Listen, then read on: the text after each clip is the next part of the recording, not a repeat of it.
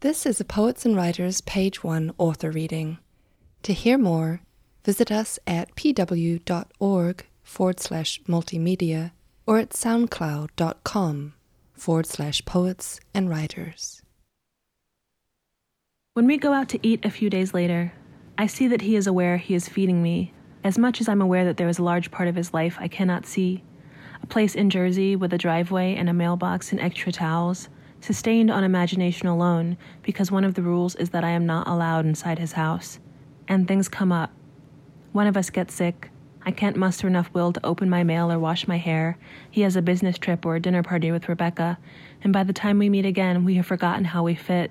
We are in a state of constant regression, distance rendering the details too slippery to grasp. And then on a Thursday night, day 52 of our excruciatingly chaste courtship, he calls and tells me to meet him at this club in Soho and to wear something short. I do what he says, even though I have given up on the prospect of sex, because it turns out maybe he is the only friend I have. So I eat half a chocolate cake and arrive at the club in cutoffs and sneakers, so ready to fuck that when someone brushes up against me on the train, I make a scary, involuntary noise. Eric emerges from the club through a wall of smoke and pulls me inside with his large, clammy hand, and all around me are the campy trappings of 1975. He leads me to the center of the pit by the tips of my fingers, and the air is thick with mist and sweat and plumes of artificial fog.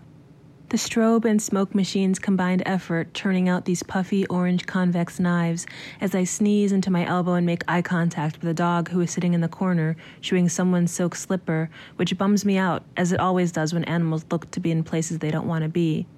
A parade of synthetic fabrics moves in unison under the liquid clip of light like a school of silver herring, as some bunting near the stage that says fever pulls away from the ceiling, and it occurs to me that this is one of those places in the business of reproducing a decade for a night, because the bulletin by the door indicates that in a few weeks it will be the 90s. But for now, a workable hologram of Chaka Khan overtakes Gloria Gaynor in her bouncy curls, and Chaka is cooing in her fame shredded panties, squatting and saluting at the end of the stage flexing her brown thighs and smirking into the crowd, though the music that is actually playing is KC and the Sunshine Band's That's the Way, which makes it feel a little spectral, which is how nights like these always feel once the strobes lift for a moment and you see the beer and glitter on the floor,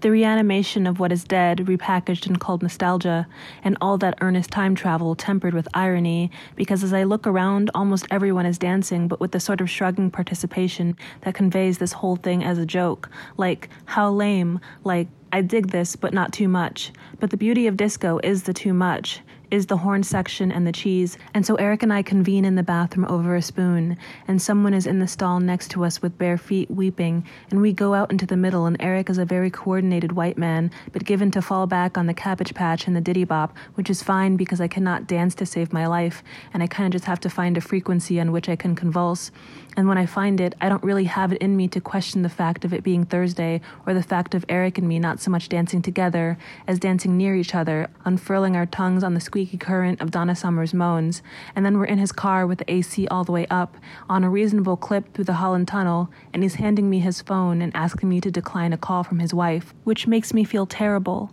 Not out of any fealty to Rebecca, but because this night appears to have generated from some greater marital drama, though of course I relish denying the call, just as I relish the wave of cicadas rippling the air as we pull up to his house, which does in fact have a mailbox with a flag and Walker on the side in a jaunty yellow font.